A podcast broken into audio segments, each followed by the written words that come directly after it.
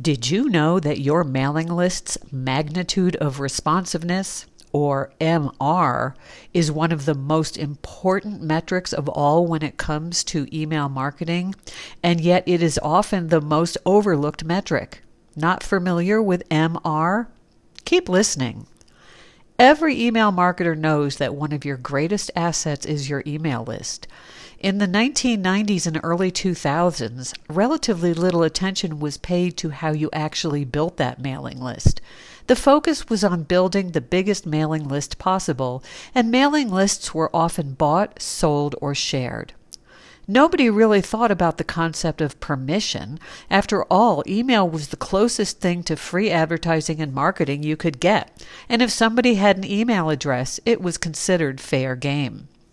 So, back then, when one thought of email acquisition, they usually thought in terms of getting as many email addresses as they could add to their list, or to have mailing access to a large shared or purchased list. But that was then, and this is now. For at least a decade, the reality has been that you need to have the actual permission of the owner of the email address before you put them on your mailing list. Obviously, this has put a crimp in how email addresses are acquired and how mailing lists are built. So, what's a conscientious marketer to do? Well, the first thing to do is recognize and acknowledge three basic facts of mailing list building and email address acquisition. One, the size of your list, or LS for list size, is far less important than the magnitude of responsiveness, MR, of your list. Two, the responsiveness of your list is the key to everything. And three, permission to email can never be inferred, referred, or transferred. This second fact may be self evident, and yet, even in today's spam filtered universe, marketers and their managers often still focus on list size rather than list responsiveness. Again, the responsiveness of your email list is the key to everything. Make it your mantra. Let's break this down. It's important to understand that a large number of email hosts and ISPs, and especially the ones that you probably care about, such as Gmail and Hotmail, take note of the responsiveness of the email address on your list. What percentage of their users actually open the email that you send to them? How many actually click your links? How many delete your email without opening it or open it only to click This is spam? Here's an example. To keep this simple, we'll use small numbers, but of course the real numbers are much larger. If you send 100 emails to one of these ISPs or inbox providers, but only 10 of their users actually open your email, your responsiveness magnitude is at best only 10%. A list to magnitude of responsiveness ratio of 100 to 10 is pretty poor. The ISP's system takes note of the 90% of their users to whom you sent that email and who didn't even bother to open it. And make no mistake, each inbox provider knows exactly how many pieces of email you sent to their users for any given campaign, and they know how many of their users interacted with that email. Have that happen a few times, and soon the inbox provider figures that they aren't going to give you access to the real estate of their users' inboxes, and into the spam folder you start going. Remember that mantra? The responsiveness of your list is key to everything. Here it is the key to continuing to be delivered to the inbox and staying out of the spam folder. If your magnitude of responsiveness is too low, the ISP is going to stop giving you a free pass to their users' inboxes.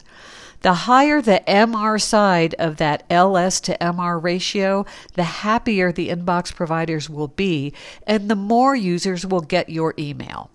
On the flip side, from where you are sitting, magnitude of responsiveness is the key to a successful business. A highly responsive list is going to take the actions you want them to take. In the previous scenario, that MR of 10% may not even tell the real story because you need those 10 people to click on a link in your email or to take some other action, and maybe only two of those 10 who opened your email will take that action. That drops your MR down to an abysmal 2%. And make no mistake, the ISPs and inbox providers are monitoring clicks as well as opens. So a low MR hurts you in two ways.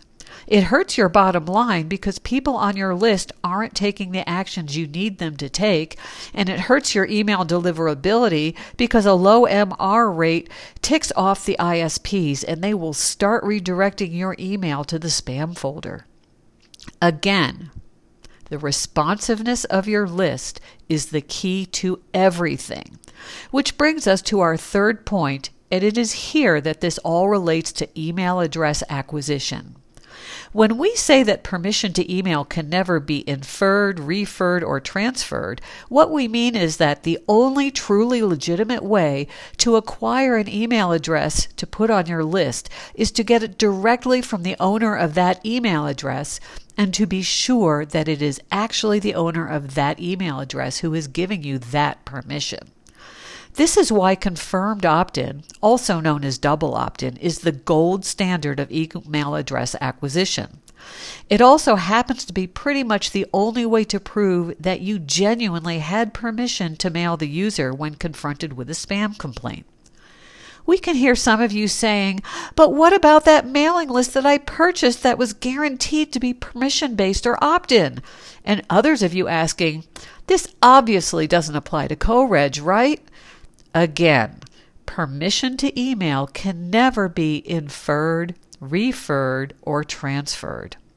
Nobody can guarantee you that an email address is permission based or opt in for you.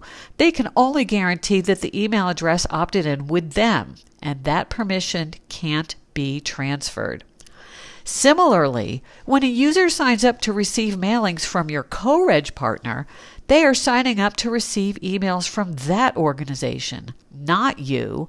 And because we all know that it is a rare user who actually reads the terms of service before signing up, while they may have legally agreed to receive mailings from that organization's partners, such as you, they haven't really, in their hearts and minds, agreed to it. Which means that they are not going to be responsive to your mailings. They will either not open them, which is bad, or report them as spam, which is worse. In these scenarios, what you end up with is bigger lists, but a much lower magnitude of responsiveness. And as we all know by now, responsiveness is the key to everything. There is a whole separate but related issue of the number of spam complaints that not having true permission will generate and how the inbox providers look at the percentage of spam complaints, but that is another subject for another day. The bottom line is how you do your email acquisition affects everything related to your email marketing efforts. The higher your magnitude of responsiveness, the better your delivery to the inbox, the more value your list will have, and the better your bottom line will be.